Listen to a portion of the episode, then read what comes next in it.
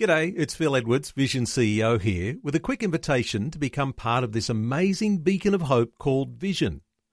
Together we can put our love into action to help people of all kinds build or rebuild their lives on the truth of God. Please consider the part you can play during our upcoming Visionathon appeal, remembering that it's your support that makes Vision possible, including this podcast. Audio on demand from Vision Christian Media. We tend to race through Easter. A long weekend, a chance for a break, maybe a trip to church, but then again, perhaps not. And to do that, we have to shield our eyes.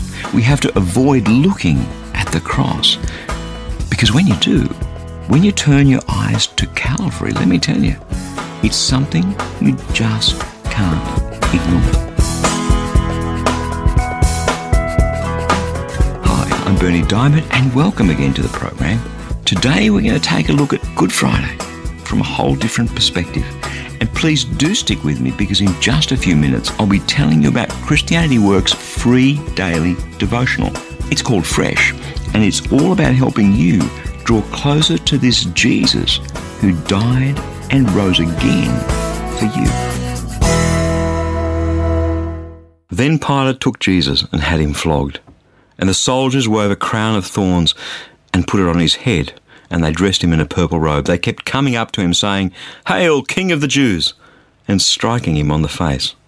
Pilate went out again and said to them, Look, I'm bringing him out to let you know I find no case against him. So Jesus came out wearing the crown of thorns and the purple robe. Pilate said to them, Here, here is the man. When the chief priests and the police saw him, they shouted, Crucify him! Crucify him! Pilate said to them, Take him yourselves and crucify him. I find no case against him. The Jews answered, We have a law, and according to that law, he ought to die because he has claimed to be the Son of God. Now, when Pilate heard this, he was even more afraid. He entered his headquarters and again asked Jesus, Where are you from? But Jesus gave him no answer. Pilate therefore said to him, Do you refuse to speak to me? Don't you know I have the power to release you and the power to crucify you? And Jesus answered him, You would have no power over me unless it had been given to you from above. Therefore, the one who handed me over to you is guilty of a greater sin. From then on, Pilate tried to release him, but the Jews cried out, If you release this man, you are no friend of the emperor.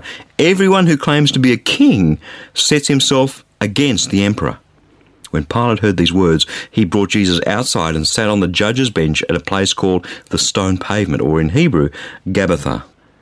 Now it was the day of preparation for the Passover, and it was about noon. He said to the Jews, Here is your king. They cried out, Away with him! Away with him! Crucify him! Pilate asked them, Shall I crucify your king? The chief priests answered, We have no king but the emperor. Then he handed him over to be crucified. So they took Jesus, and carrying a cross by himself, he went out to what is known as the place of the skull, which in Hebrew is called Golgotha. There they crucified him, and with him two others, one on either side with Jesus between them. Pilate also had an inscription written and put it on the cross. It read, Jesus of Nazareth, King of the Jews. Many of the Jews read this inscription because the place where Jesus was crucified was near the city, and it was written in Hebrew, Latin, and Greek. Then the chief priests of the Jews said to Pilate, Do not write the King of the Jews, but this man said, I am the King of the Jews. Pilate answered, I have written what I have written. When the soldiers had crucified Jesus, they took his clothes, divided them into four parts, one for each soldier. They also took his tunic. Now the tunic was seamless, woven in one piece from the top. So they said to one another, Let's not tear it, but cast lots for it to see who will get it. This was to fulfill what the scripture says They divided my clothes among them, and for my clothing they cast lots. And that is what the soldiers did. Meanwhile, standing near the cross of Jesus were his mother and his mother's sister, Mary, the wife of Clopas, and Mary Magdalene. When Jesus saw his mother and the disciple whom he loved standing beside her, he said to his mother, Woman, here is your son. Then he said to the disciple, Here is your mother. And from that hour the disciple took her in his own home. After this, when Jesus knew that all was finished, he said, in order to fulfill the scripture, I'm thirsty. A jar full of sour wine was standing there, so they put a sponge full of the wine on a branch of hyssop and held it to his mouth. When Jesus had received the wine, he said, It is finished. Then he bowed his head, gave up his spirit. Since it was the day of preparation, the Jews did not want the bodies left on the cross during the Sabbath, especially because that Sabbath was a great day of solemnity. So they asked Pilate to have the legs of the crucified men broken and the bodies removed. Then the soldiers came and broke the legs of the first and of the other who had been crucified with him. But when they came to Jesus and saw that he was already dead, they didn't break his legs. Instead, one of the soldiers pierced his side with a spear, and at once blood and water came out.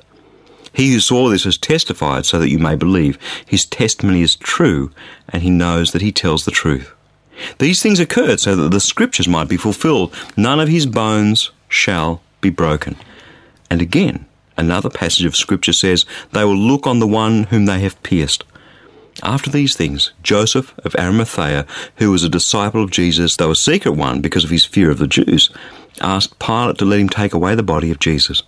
Pilate gave him permission. So he came and removed the body. Nicodemus, who had come at first to Jesus by night, also came, bringing a mixture of myrrh and aloes weighing about a hundred pounds. They took the body of Jesus and wrapped it with the spices and in linen cloths, according to the burial custom of the Jews. Now there was a garden in the place where he was crucified, and in that garden there was a new tomb in which no one had ever been laid. And so, because it was the Jewish day of preparation, the tomb was nearby, they laid Jesus there. It's An amazing story. And I thought that on this day, the day that we call Good Friday, there was nothing to share with you. No, no words that I could possibly say that could come anywhere close to the power of this account. This Jesus, this Son of God, who came to earth and became a man, who, who grew up a Jew, who, who loved the loveless. He healed the sick. He, he blessed those who were cursed in this world.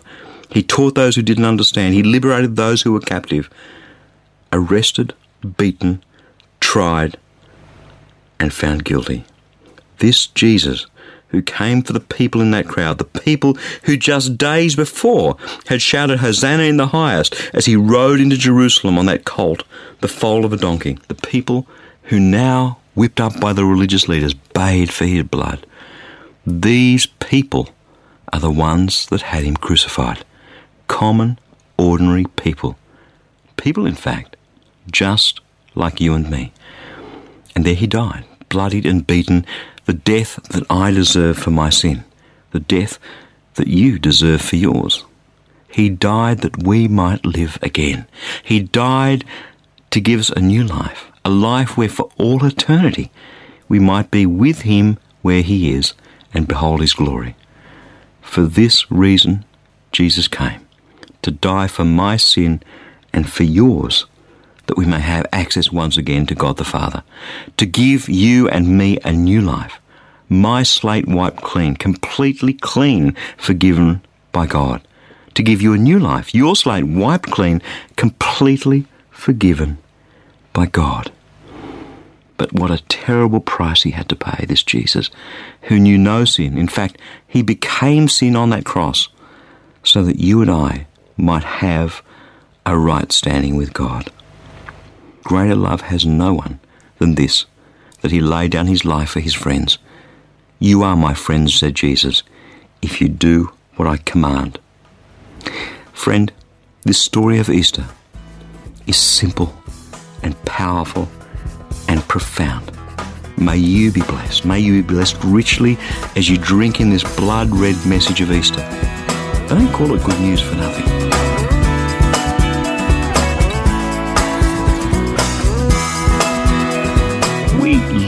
Sharing the gospel with as many people as possible so they can experience a real and tangible relationship with God.